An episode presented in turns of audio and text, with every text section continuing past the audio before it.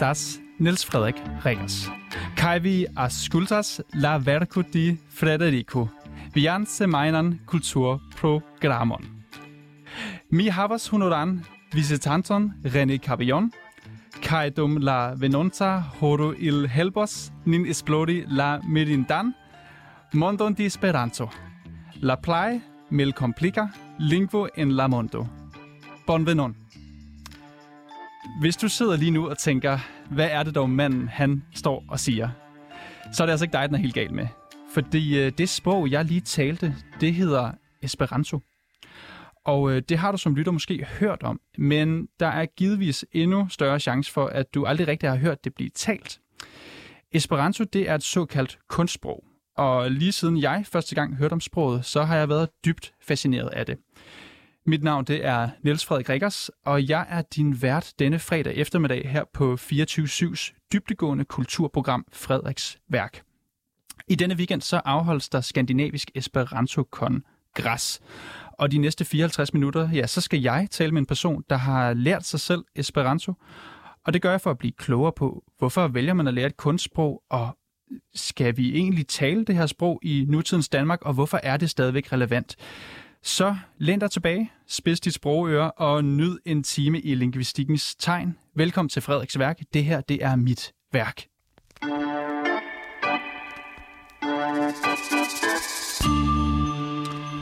Og så skal jeg byde velkommen til dig, René Capion. Tak skal du have. Capion. Capion, Ja, det vil det er jeg fransk udtale udtale, rigtigt. ja. Jeg bliver nødt til at spørge, René, hvordan var min udtale til at begynde med? Den, øh, den startede godt, og så var der lidt undervejs, så man godt kunne høre, at, øh, at du er fra Danmark af.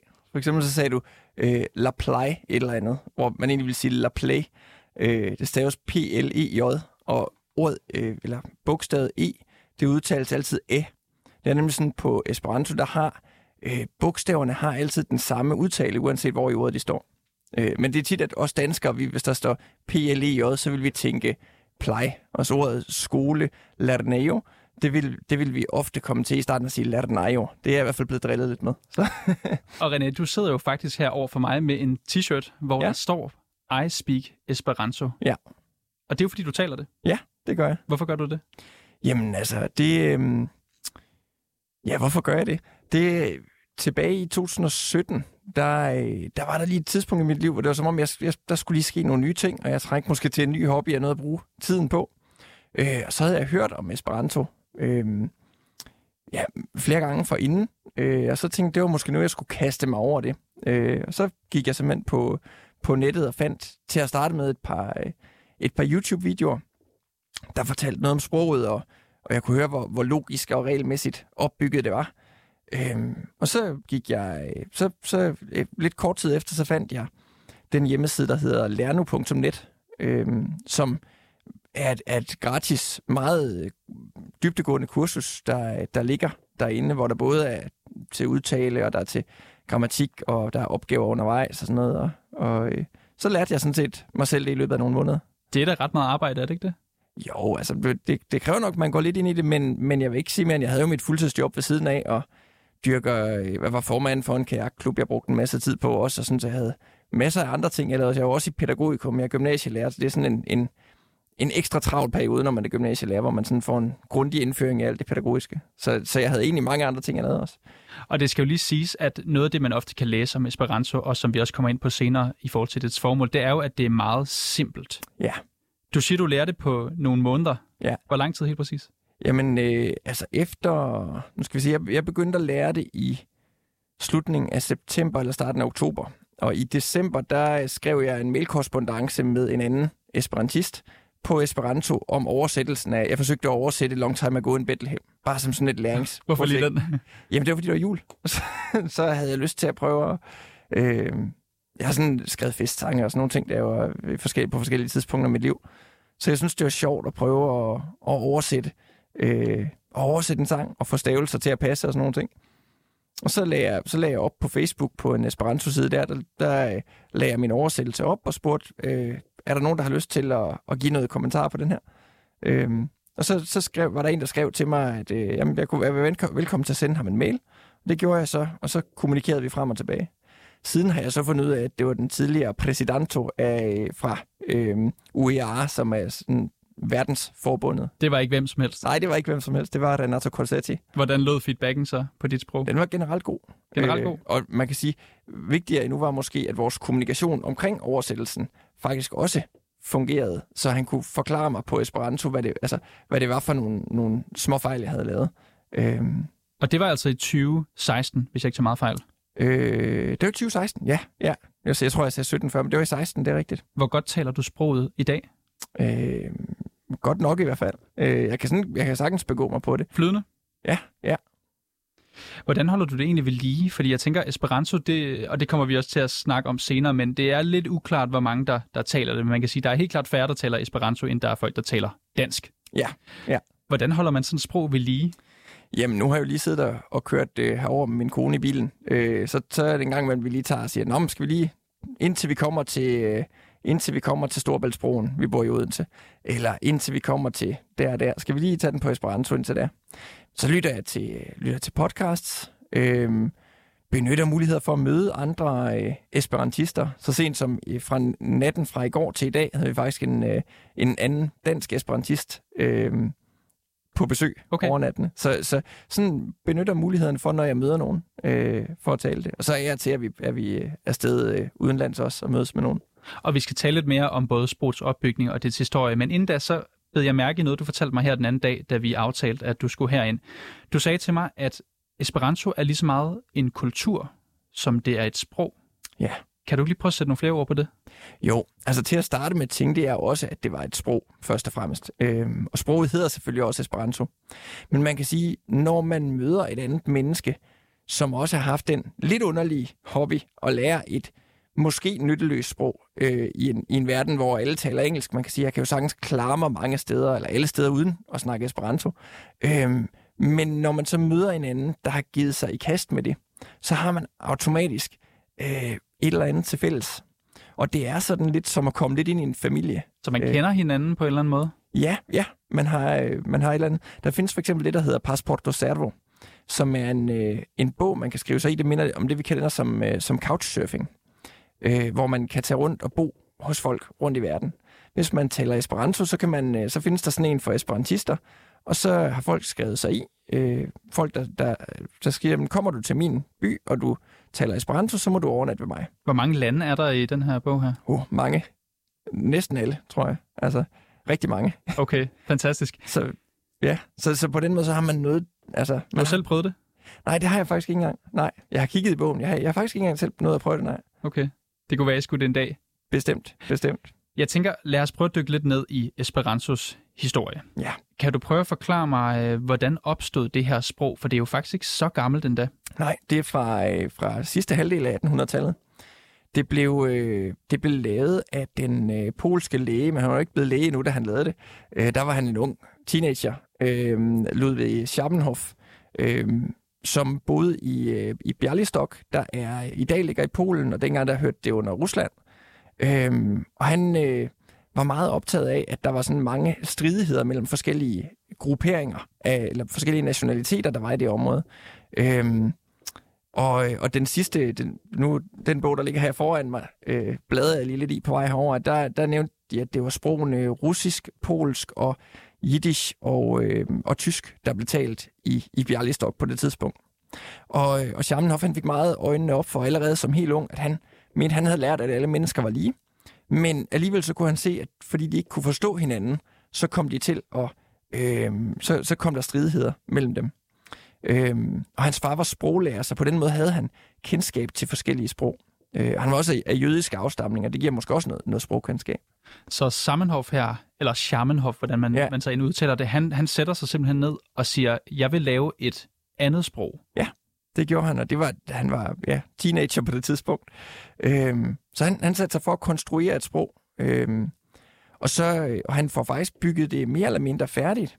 Får lavet et helt manuskript til det. Så, tager han, øh, så skal han afsted og, og læse og være, øh, jeg ved ikke om det er noget, noget gymnasielt svarende til det, eller sådan noget, han, eller, eller universitet. Eller, han, skal på, han skal afsted for at studere i hvert fald.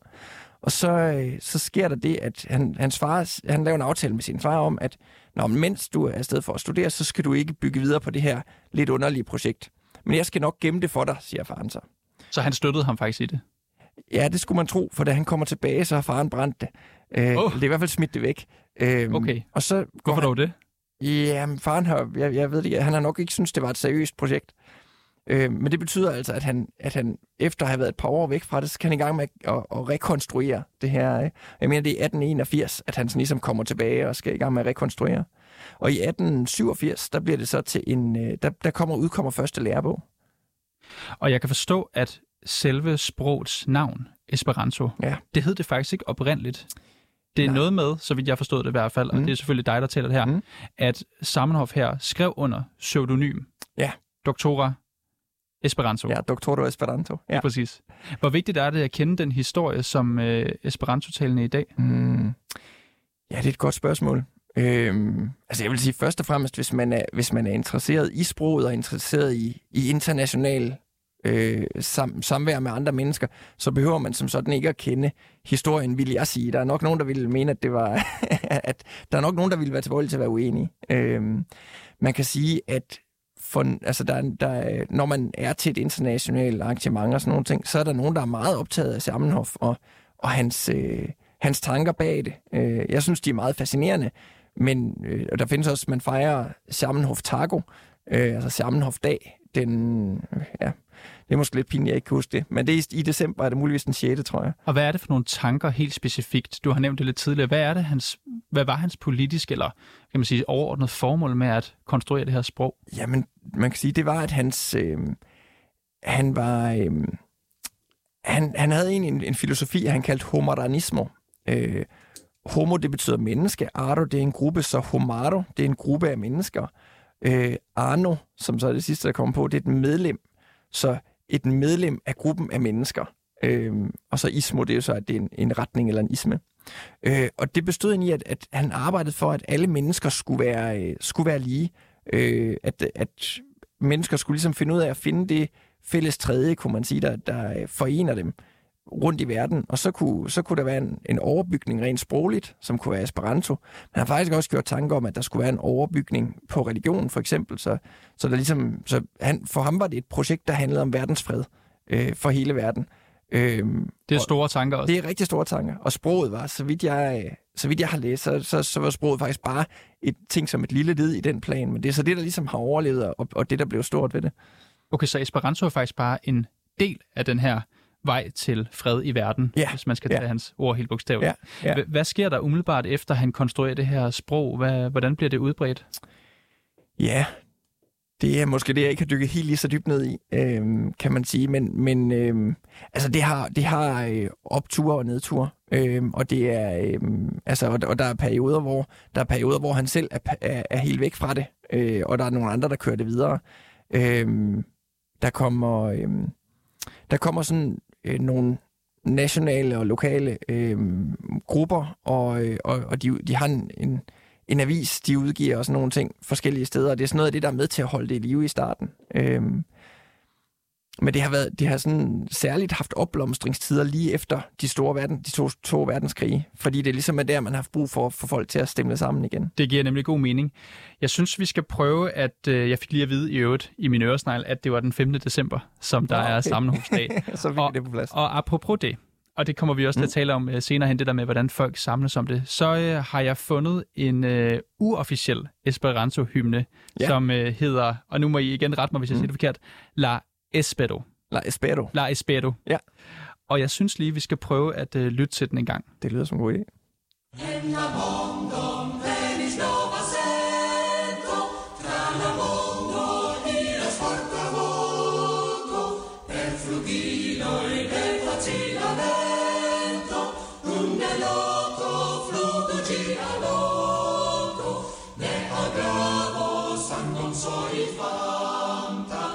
René, er det første gang, du hører den her sang?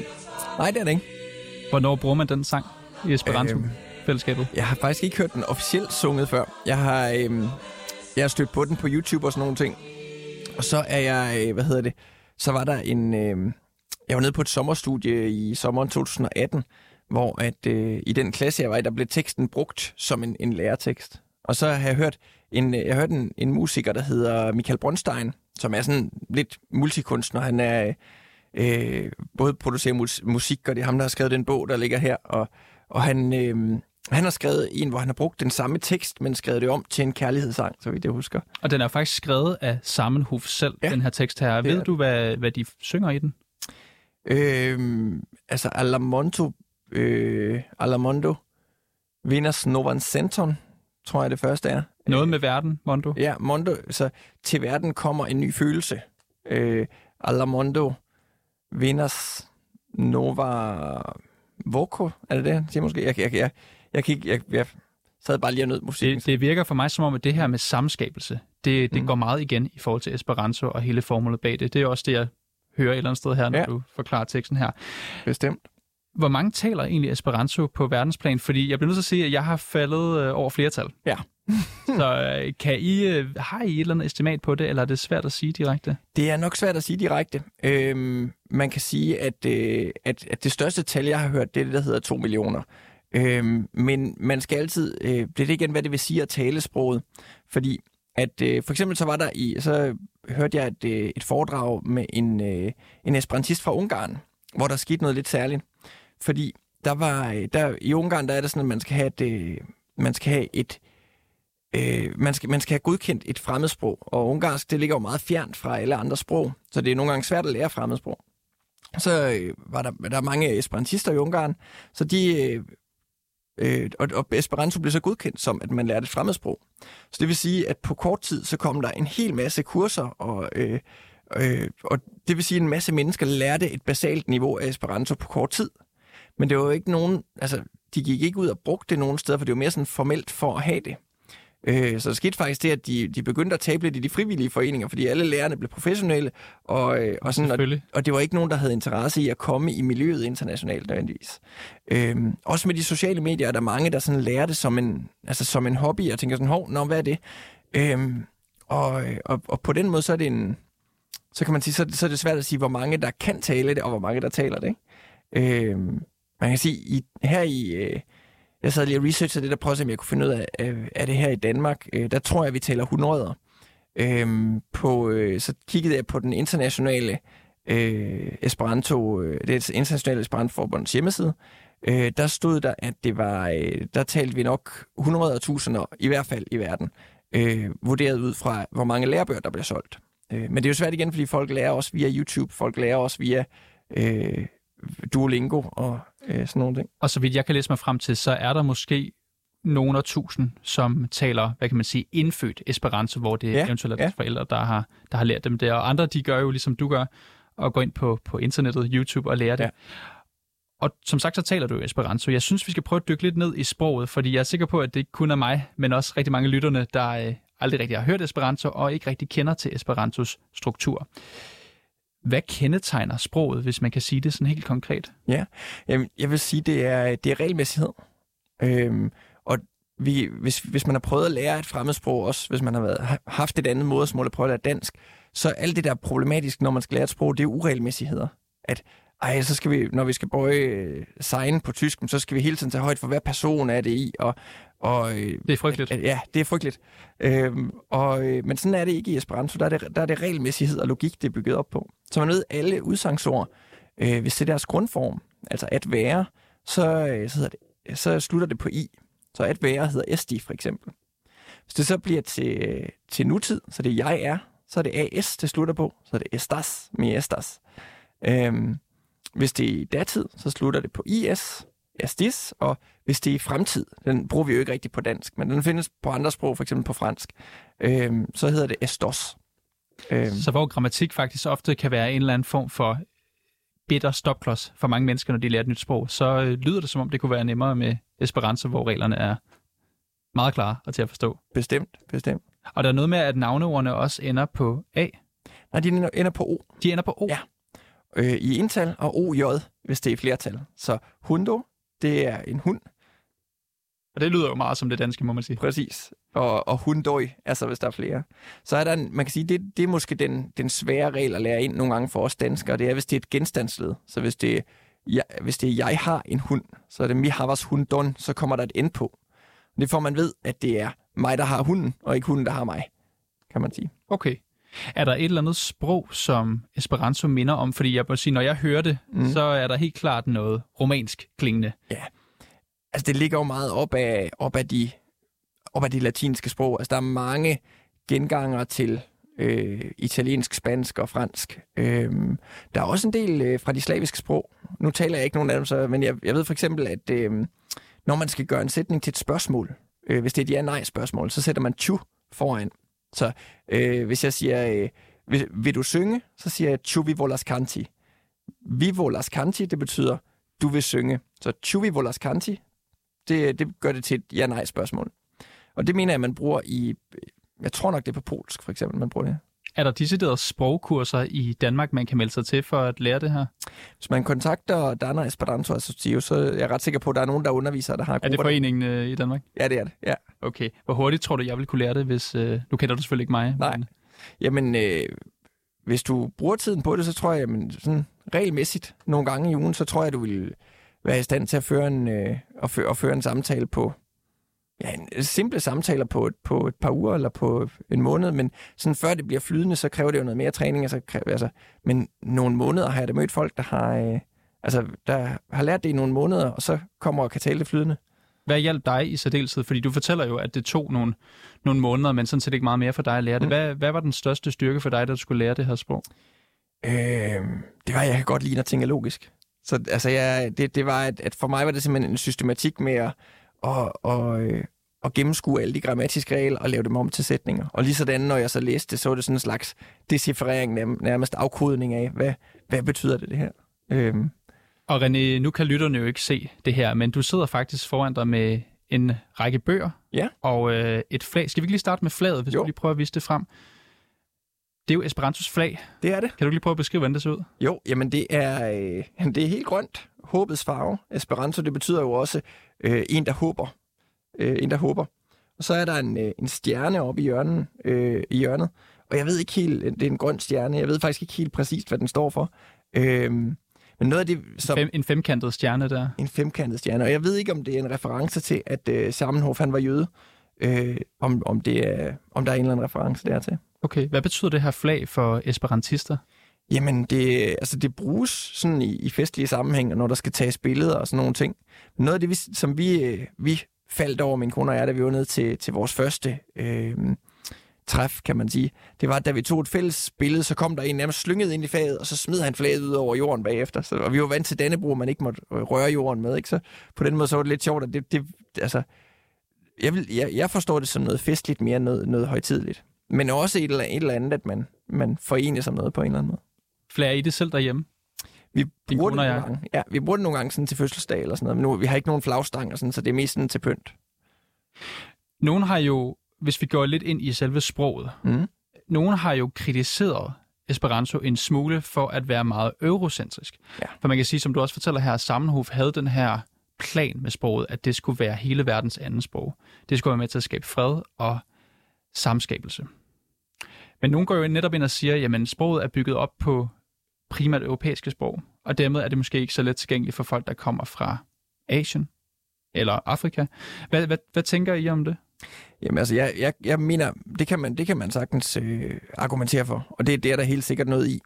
Øhm, så, så, så, og, og det ville være, potentielt være en far ved det, eller være noget, der kunne øh, potentielt være, være gå imod den her øh, Øh, med at bruge det som en, en verdens, øh, et, et projekt, der skulle skabe verdens fred.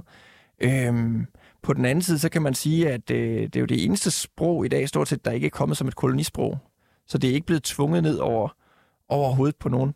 Øhm, og så det, at det er logisk opbygget, det gør, at giver man det til en tilfældig person fra Asien, der ikke taler, øh, der ikke taler engelsk, så vil de skulle bruge meget færre timer på at lære at tale det, end de vil bruge på at lære at tale engelsk. Ikke? Og René, det kommer vi også til at tale lidt mere om, hvordan du møder folk fra andre lande. Men jeg skal lige høre, når, når du tager ud og møder folk, der taler Esperanto, Hvem, hvem er folk så? Hvor kommer de fra? Og de kommer alle steder fra. Øhm, nu, øh, de steder, jeg har været, jamen, der har, jeg har mødt folk fra ja, Tyskland, Norge, Sverige, øh, Polen, Rusland, øh, Brasilien, Kina, Japan, Sydafrika, øh, ja, Italien, Spanien, Frankrig, England, Irland, Skotland, øh, Grækenland, øh, Benin i Afrika, øh, ja, øh, rigtig mange steder. Er der en særlig Esperanto-type? Åh, det var et godt spørgsmål. det er, altså, man kan sige, der er... Øh, miljøet er meget, eller kulturen er meget kendetegnet ved diversitet øh, og, og, og tolerance. Så jeg synes, øh, man møder mange, som har plads til at stikke ud.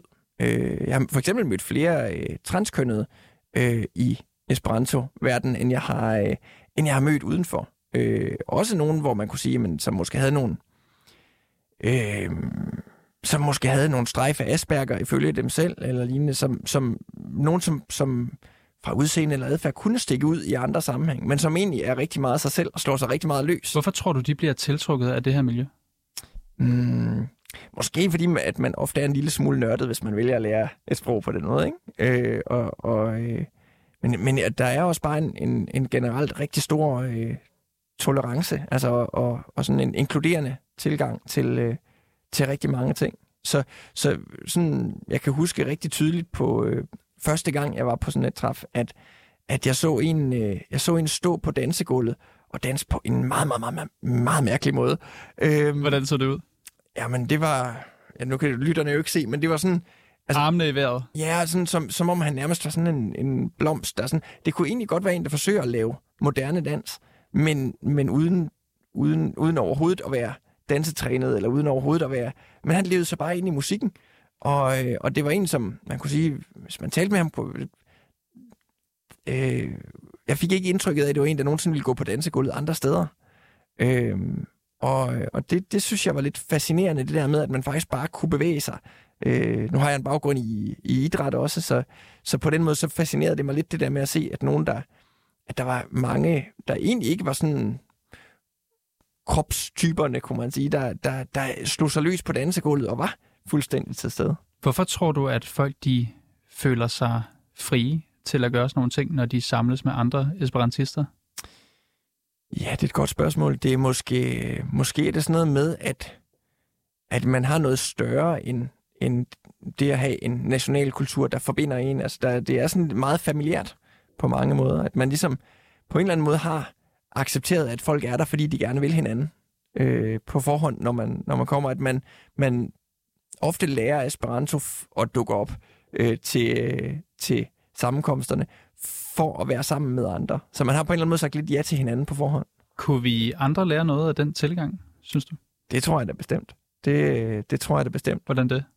Jamen, man kan sige, jamen vi kunne vel alle sammen lære at, at, være, øh, at være, være åbne og være tolerante over for forskelligheder. Ikke, ikke at se dem som, som svaghedstegn. Øhm, ikke at se dem som ikke at se, for, ja, ikke se, ikke se det som noget, der skal, der skal skæres væk. Øhm, altså et, et rigtig godt eksempel på en, det kunne være, øh, der var en, øh, der var en på den sidste, den sidste sammenkomst, jeg var til, som faktisk var her i, i Danmark, der var der en dame i 50'erne, en tysk dame i 50'erne, der, der til gruppefotoet øh, klædte sig om i tigerdyr-kostyme og spillede blokfløjte. Øh, og, og, kom, øh, og kom løbende i tigerdyrs og spurgte, om vi havde set hende. Øh, det, altså det, det har jeg ikke oplevet før i hvert fald. Nej. Måske en teenager til noget, ikke? men jeg har ikke oplevet en dame i 50'erne komme og gøre det, og være begejstret over tierdyrs-kostymet. Er det den her ånd, du taler om, den her Esperanto-fri ånd, kan man næsten kalde det? Ja, ja. Lad os tale lidt mere om, om brugen af Esperanto, som jo er et sprog, og det er jo vigtigt mm. at holde fast i, fordi det, det er jo tydeligt også, at det er meget mere, og I mm. taler selv om det her fællesskab, som er omkring det. Men selve sproget, hvilken betydning har det for din hverdag? For min hverdag til daglig har det jo ikke sådan en, en praktisk betydning. Øhm, men man kan sige, i, i den forstand, hver gang jeg går på de sociale medier, så følger jeg jo nogle øh, Esperanto-sider. Så på den måde, så, så konfronteres jeg med sproget hver dag. Hvad er det for nogle sider, du følger? Øh, det er bare nogle, der hedder øh, Esperanto for eksempel, og Esperanto in Danio, og Øh, så følger jeg TAEO, som er den internationale øh, ungdomsorganisation. Og nu er jeg sådan lige på kanten til at høre under ungdom længere. Er du 34? Ja, lige præcis. Og jeg mener, den skiller ved 35. Så Men du følger de her sider. Hvad, hvad giver de dig? De minder mig om, at øh, de minder mig om, at der findes en, en verden, der, er, der ser ud over nationale skal.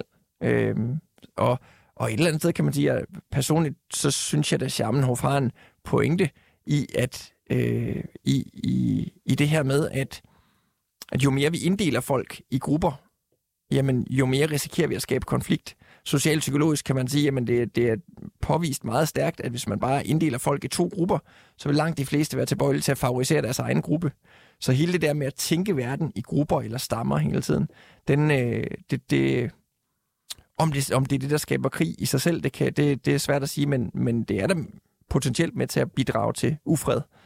Det lyder jo som om, der er et ret stærkt politisk budskab i Esperanto her. Mm.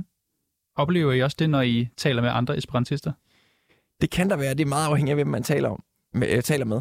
Fordi der kan være, altså der er, der er nogle, dem man kalder, øh, dem man kalder øh, finvenk-historie, som øh, går ind for La Fina Venko, øh, som er, øh, det betyder den endelige sejr. Øh, Skal vi lige slå fast, hvad det betyder? Ja, den endelige sejr, La Fina Venko, det betyder den dag, hvor alle mennesker taler Esperanto.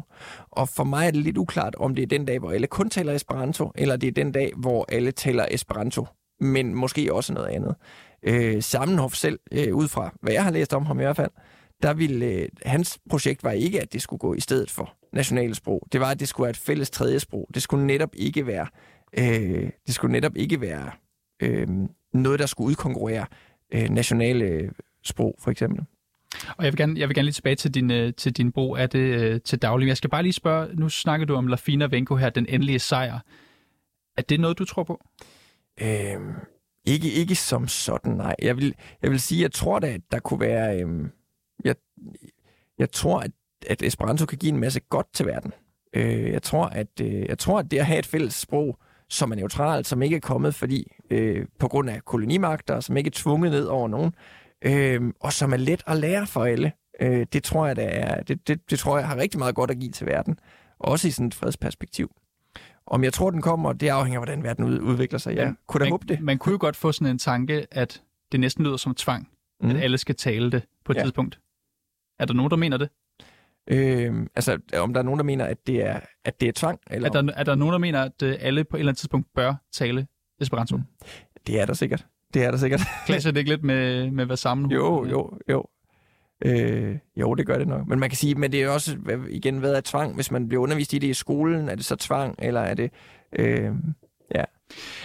Du underviser jo selv til daglig. Ja. Som øh, gymnasielærer ja. i øh, tæt på Odense. Bruger du det her sprog, når du underviser? Det, øh, altså, når jeg underviser i psykologi, for eksempel, jeg underviser i psykologi og idræt, og når jeg underviser i psykologi, så, øh, så skal de altid de skal lære noget om læring sådan, som tema. Øh, og der har jeg ofte gjort det, at, øh, at vi har lavet sådan en team, hvor de skal prøve at lære forskellige ting. En af opgaven det er, at de skal prøve at lære Esperanto. Så har jeg lavet sådan en lille kompendie med, øh, med reglerne for udsangsord, som jeg lige fortalte før, og reglerne for navnord, reglerne for tillægsord, og så står der sådan nogle helt basale gloser i. Og så giver jeg dem hint til en ordbog og siger, de må også godt bruge mig som ordbog, hvis det er. Og øh, sådan de dygtigste, eller de dygtigste, dem der når længst med det, øh, inden for de her 20-25 minutter, de har til at, at øve sig i det, jamen de kan altså skrive korrekte sætninger. Øh, efter 20 for, minutter? Efter 20-25 minutter, ja. Så, øh, så dine elever får simpelthen opgaven, ud fra de her hjælpemidler her, at skulle mere eller mindre lære at konstruere Esperanto-sætninger? Ja. Altså, hvor godt klarer de det? Jamen, det, det igen sådan en, de, dem, der når længst, de, de 10-15 procent, der måske når længst, de, de kan skrive korrekte, de har gennemskuddet det nok til, at de kan skrive korrekte sætninger, som jeg kan svare på, eller sige, kan I lige prøve at skrive det her for mig, så, så kan de gøre det ved hjælp af en ordbog, ved at kigge reglerne igennem. Sådan lidt ligesom, hvis det var en, en matematikformel, de skulle bruge. Ikke? Hvorfor tror du, det er øh, så let for dem? Jamen, det er vel dem, der... Øh, jeg tænker, det er dem, der gennemskuer logikken i det igen. Selvfølgelig, hvis man aldrig nogensinde har spekuleret over, at at, øh, at der var forskel på nutid og datid, så, så, så er det svært at gennemskue det, når jeg fortæller det i en regel. Men hvis man har, hvis man ved, der, hvis man ved hvad forskellen på nutid og datid og grundform og sådan nogle ting er, så, så, øh, så er det enormt tilgængeligt. Jeg ved, du også har brugt øh, altså til daglig sproget i, øh, i nogle private henseende, blandt andet til dit bryllup. Ja, det er rigtigt. Ja. Hvad skete der der? Jamen, øh, jeg havde den jo med i, øh, i bryllupstalen til, til min kone. Øh, vi blev gift her for nogle måneder siden. Øh, og, øh, og så synes jeg, det var lidt sjovt. Nu havde vi en, vi havde en enkelt esperantist med til brylluppet.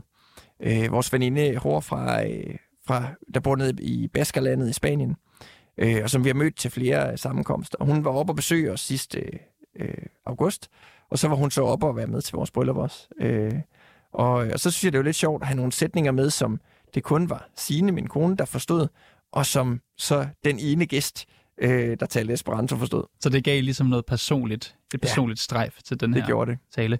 Taler din kone og dig Esperanto sammen? Ja, nogle gange. Altså for eksempel på køreturen herover, der, havde vi, der tog vi lige en halv time, og vi sagde, Nå, er det lige det, vi gør nu? Øh, så, men altså, til dagligt taler vi dansk, fordi det er lettere, når det er vores modersmål, ikke? Er der nogle ting, man kan, hvis det giver mening, udtrykke på Esperanto, som er nemmere at udtrykke på det sprog, end det for eksempel vil være på dansk? Ja, ja. Øhm, altså man kan sige, et, et ord, der faktisk var med i, i bryllupstalen, jeg brugte, det var øh, parolemezzo.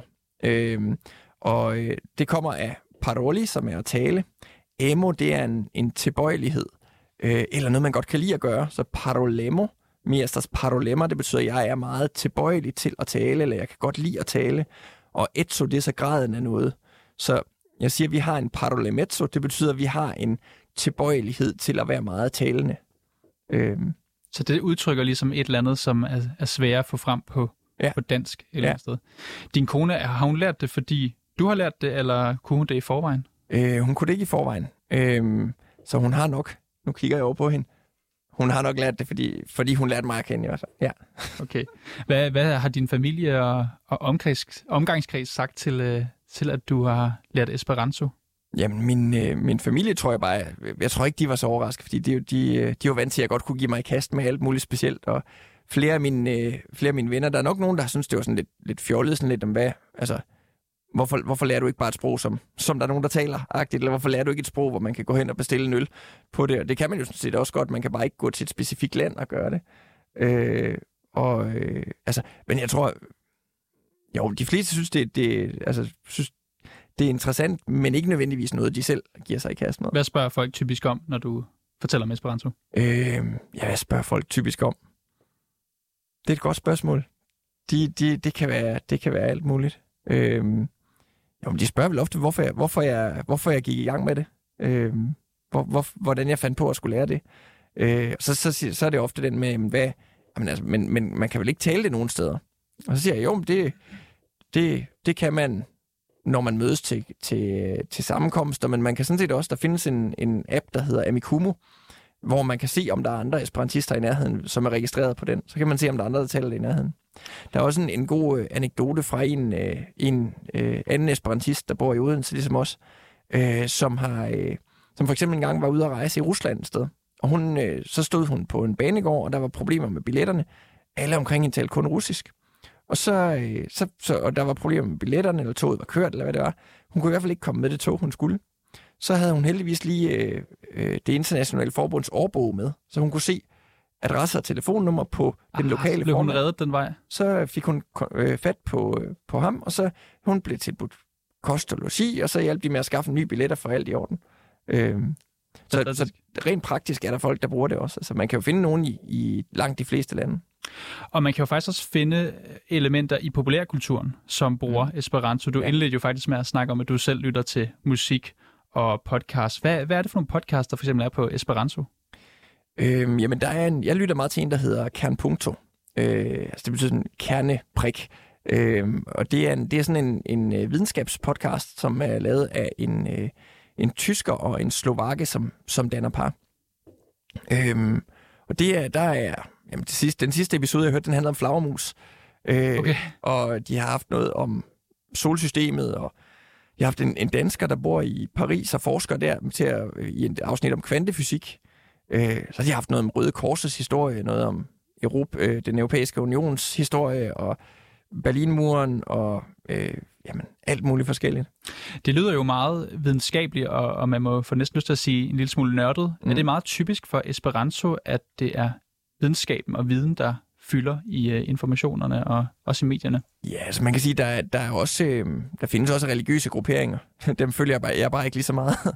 øh, så der findes øh, kristne grupper også, og muslimske grupper, og, og øh, jødiske grupper, og øh, så, så der findes, øh, der findes andet også. Altså, der er også masser af musik, for eksempel, og, og findes også nogle film. Øh, nogle, nogle, øh, jeg, har ikke, jeg må tilstå, jeg har ikke selv set nogen film, men, øh, men der, der findes også lavet film, ved jeg. Øh, Jeg kunne se, at der var blevet nede lave nogle film i 60'erne, men, men med al respekt, så blev de faktisk omtalt som en smule B-film, Ja, kunne jeg se. ja. Øhm, men du nævner selv musik her. Mhm. Hvad, hvilken slags Esperanto-musik lytter du til? øh, alt muligt forskelligt. Øh, jeg lytter meget til det, fordi det minder mig om at være i det miljø. Så nu for eksempel, der er en, øh, en dansk musiker, der hedder, der hedder Kim, som var ham, vi havde besøg af natten til i går faktisk. Øh, Nå. og øh, han, øh, han har lavet en, han har, skal jeg lige nu nævne jeg lige ham, han har jo lige været øh, sendt i radioen i formiddag øh, på Radio 4 øh, om Esperanto bandeord. Så, øh, så det kan man gå ind og lytte til også, hvis man vil det. Nu bliver jeg jo næsten nødt til at spørge dig, om du kan nogle bandeord på Esperanto. Ja, jeg kan sige øh, fecatio, det betyder lort, Okay. øh, for eksempel. Er det et typisk bandeord? Ja, det kunne det godt være. Okay. Ja. Hvad er der ellers? Øh, nu, nu er jeg jo ikke typen, der bander så meget, skal, i hvert fald i radioen. Øh, Men på Esperanto går det næsten, tænker jeg, fordi der er ja, ja, måske ikke alle, der forstår nej, det. det er rigtigt. Øh, så kan man sige fi, som lidt mere sådan en fy-føj, skam dig-agtigt. Øh, så siger man... Øh, hvad siger man mere? man, sige, ja, man, siger, man, bruger, man siger fægdammer et eller andet også. Det betyder det forbandede et eller andet. Eller diable, øh, som betyder det djævelske. Øh, Banner man meget, når man er sammen med andre esperantister? Nogen gør. Altså øh, sådan, de banner og små chatter og laver sådan, øh, altså sådan små tilfældige udtryk. Det var noget, der gjorde størst indtryk på os øh, lige da, første dag, da vi var i miljøet. Det var, at, at der var ikke, det var ikke sådan, at der var et øjeblik, hvor der var nogen, der sådan slog over i engelsk eller et eller andet. Øh, det er, øh, altså alt foregår, også de spontane udtryk foregår også på Esperanto. Nu nævnte vi øh, musikken her, og, Mm. øh, og du nævnte specifikt Kim. Mm. Øh, og han hedder jo faktisk Kim J. Henriksen, har jeg Ja. fundet ud af. Fordi Ja. jeg har nemlig også researchet lidt på, Ja. hvad der findes inden for musikken. Og øh, Kim, også kaldt Kimo, Mm. kan jeg forstå, han har talt Esperanto siden han var barn. Mm. Og øh, han var som ung også præsident for Esperantos danske ungdomsforening. Mm. Jeg går ikke ud fra, at han er præsident for foreningen længere. Nej. Øh, jeg synes lige, vi skal prøve at høre en øh, kort bid af en af hans sange, der hedder Mola. Mm. Mi pagis cotison ad iofo per mono es restis Olla voyage Du fluge kan træne og du busse kan perpeture Albenis kongressere kun mere bagage. En mere kongresse eller kongresso Mi contis bellolinon René, hvad, hvad synger Kim J. Henriksen øh, her i den her sang? Det er lidt sjovt, fordi den her version, det er ikke originalversionen af sangen. Øh, normal, øh, oprindeligt så hedder den Solar, som betyder alene. Så oprindeligt der synger han Sentas min Solar, det betyder, at jeg føler mig alene. Øh, Mola, det betyder blød. Så, så, så han, han fortæller, at, at han, er, øh, han er på vej til en kongres, og så tager han øh, fly og bus derhen, og så møder han en smuk kvinde. Øh, men oprindeligt så er det sådan noget med, at han ikke har nogen penge til at tage afsted, øh, og, og øh, at han forsøger at blaffe sig derhen, og der er ikke nogen, der gider at stoppe, og så føler han sig alene. Øh, lige indtil han kommer til kongressen, så føler han sig ikke alene. Så når han kommer hjem, så føler han sig alene igen. Og jeg fornemmer næsten, at der er nogen i publikum, det er sådan en live-udgave, Mm. det her, der, der griner også lidt af den. Ja. Der er, det virker som om, der er noget sjovt, øh, ja. sjovt indslag i det her. Du som taler Esperanto, hvad betyder det, at der er noget musik og podcast, man kan lytte til? Det betyder rigtig meget, synes jeg. Det er sådan med til at gøre det til... Altså, der er jo mange, der siger, når man... Når man øh, der er jo mange, der siger sådan... Nå, du skal vel også øh, derned for at øve alt det, du kan. Og det er vel også interessant, når der kommer nogle mennesker fra et andet land, fordi så, kan du, så er det jo med at bruge alle chancer for at øve sig. Men det er jo egentlig ikke helt det, det handler om. Det handler om at møde de her andre mennesker. Og lige sådan kan man sige, at podcasts og musik og sådan nogle ting, det er lige så meget for, og, fordi jeg føler, at jeg, øh, når jeg lytter til det, når jeg tager del i det, så er jeg en del af Esperantujo, når jeg gør det. Esperantujo, det er Esperanto-ordet for Esperanto-land, kan man sige, eller Esperanto-verden. Det må du lige forklare. Hvorfor kalder man det et land? Jamen, det er altså, øh, ujo, det er sådan et, et ord, man kan se, som, som man kan sætte på, som øh, det betyder egentlig beholder. Øh, så så øh, Danmark for eksempel, det kunne man kalde Danujo, så betyder det danskernes land. Så, øh, så det er egentlig, det er egentlig altså, ja, man kan sige, det, det er måske mere, det betyder nok mere en, en altså Esperanto-verden, men det er sådan for at bruge en eller anden, øh, have et ord, der kan sige noget om, hvad er det, når vi er sammen, esperantister. Og nu er det fantastisk, René, at jeg sidder sammen med dig, som netop kan tale og ikke mindst forstå Esperanto. Mm. Fordi jeg har nemlig fundet et andet klip Mm. øh, fra populærkulturen, og det er helt specifikt i øh, instruktøren Matt Ross film fra 2016, som hedder Captain Fantastic. Ja. Jeg ved ikke, om du har set Jo. Der er den her ret sjove scene, synes jeg selv, mm. Hvor øh, films hovedperson, en familiefar, spillet af Viggo Mortensen, han skælder sine børn ud for at tale Esperanto. Mm. Og jeg synes lige, vi skal prøve at høre mm. Det korte klip fra filmen her.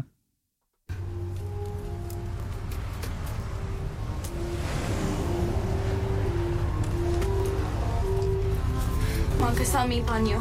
Hey, Mi desideras que panjo povus reveni hejmen ĝuste nun. no. No Esperanto. I'm not joking. Domaje. Yes, Domaje. No foreign language unless the language is spoken by all. You know the rule. Sie können Deutsch sprechen. Ni rajtas prolinkin ein lingvo kini volas. Ja, she ni xiang shuo puton hua de hua ye ke yi. Yes, ni kopo ke vine povas parolis. No Esperanto. Please. Og her hører vi altså fra filmen Captain Fantastic, øh, films hovedperson skælde sine børn ud, fordi de sidder i øh, familiens øh, autocamper og taler Esperanto. Øh, kan du forstå, hvad de siger? Ja. De taler om, til at starte med, så taler det om, at, øh, at de mangler deres mor. Øh, Mancas al, al mi paño, siger de. Øh, det betyder, vores mor mangler hos os. Øh, og så, så skælder han dem ud, og så banner de lidt, øh, og så siger, så siger, øh, så siger, siger det til sidst, at det ikke er deres skyld, at han ikke taler Esperanto. Hvordan synes du generelt sproget bliver, bliver afbildet i øh, film og populærkultur? Øhm, mest som, altså, her synes jeg egentlig, det var ret cool, øh, at, Hvorfor de, det? at de har taget det med. Jamen, fordi det egentlig er en, altså Captain Fantastic er, er jo et eller andet sted en, en film om nogle, nogle, nogle cool mennesker, sådan set, øh, der, der virkelig er nogle, nogle, øh, nogle, der er levedygtige på hver deres måde. Ikke? Øhm, jeg ved, der er lavet en, øh, øh, der lavede en gyser, øh, fik jeg lige at vide i går, fandt jeg ud af, at, at, at det hedder den Incubus, eller sådan noget fra 60'erne, hvor, at, øh, hvor at det, det hele foregår på Esperanto. Jeg, nu har jeg ikke selv set den, men jeg har, jeg har hørt, at det er sådan halvdårlig udtale.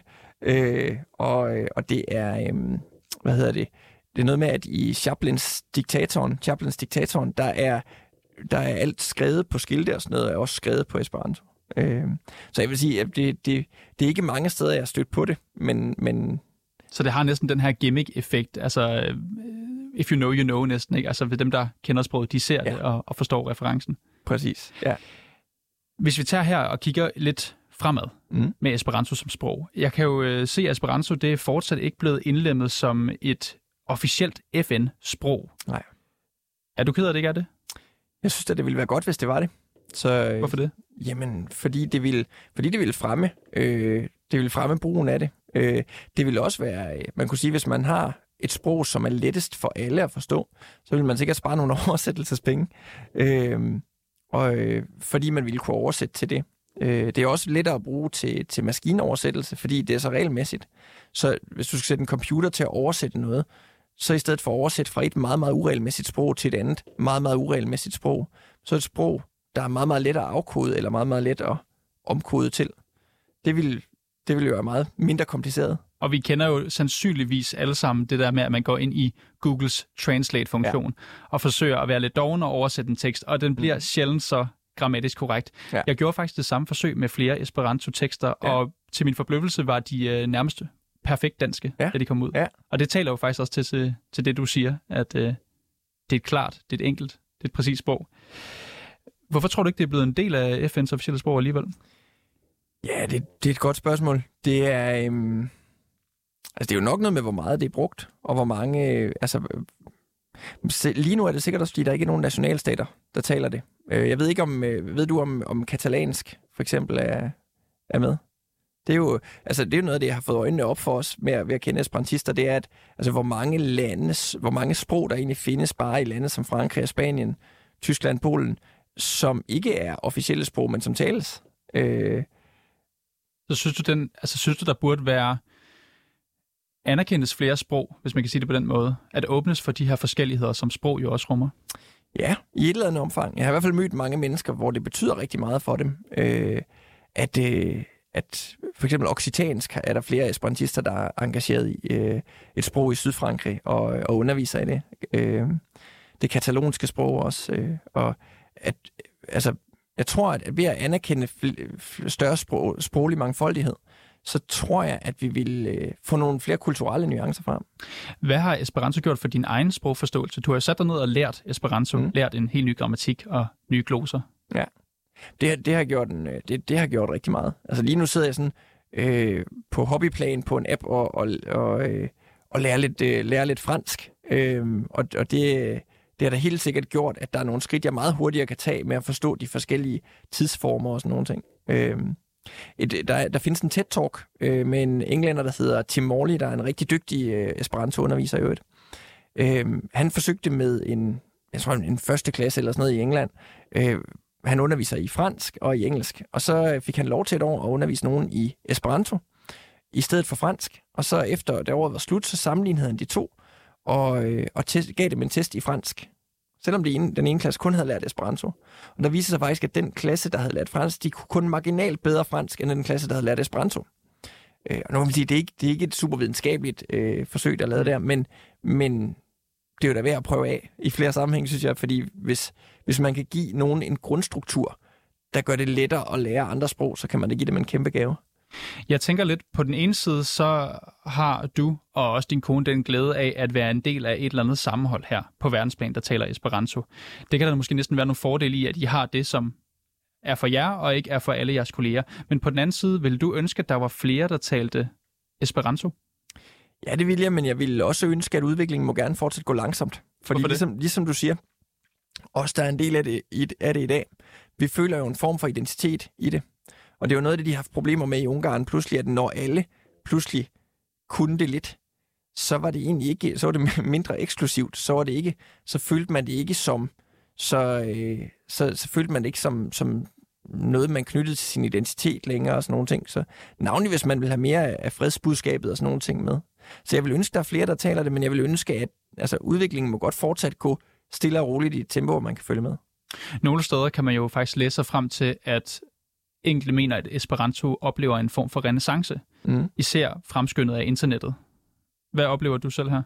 Bestemt. Nu kan man sige, øh, jeg, jeg har af god grund ikke øh, kendt til det før de sociale medier, men, øh, men når man tænker, hvor meget aktivitet der er øh, på Facebook, og nu bruger jeg ikke Twitter, men jeg ved, der er meget aktivitet på Twitter også, øh, altså på de sociale medier, øh, så er der er nogen, der har oprettet et Facebook-lignende projekt også, øh, som, som kun er på Esperanto. Øh, som, øh, altså, så, så, så jo, der er helt sikkert mange, der, der holder det i live på den måde. Øh, det er helt sikkert. Og hvis der nu sidder nogle lytter derude og tænker nogenlunde som du gjorde dengang i 2016, og siger til sig selv, jeg må have et eller andet at tage mig til, jeg må lære det her Esperanto-sprog, jeg må Mm. blive en del af den her verden.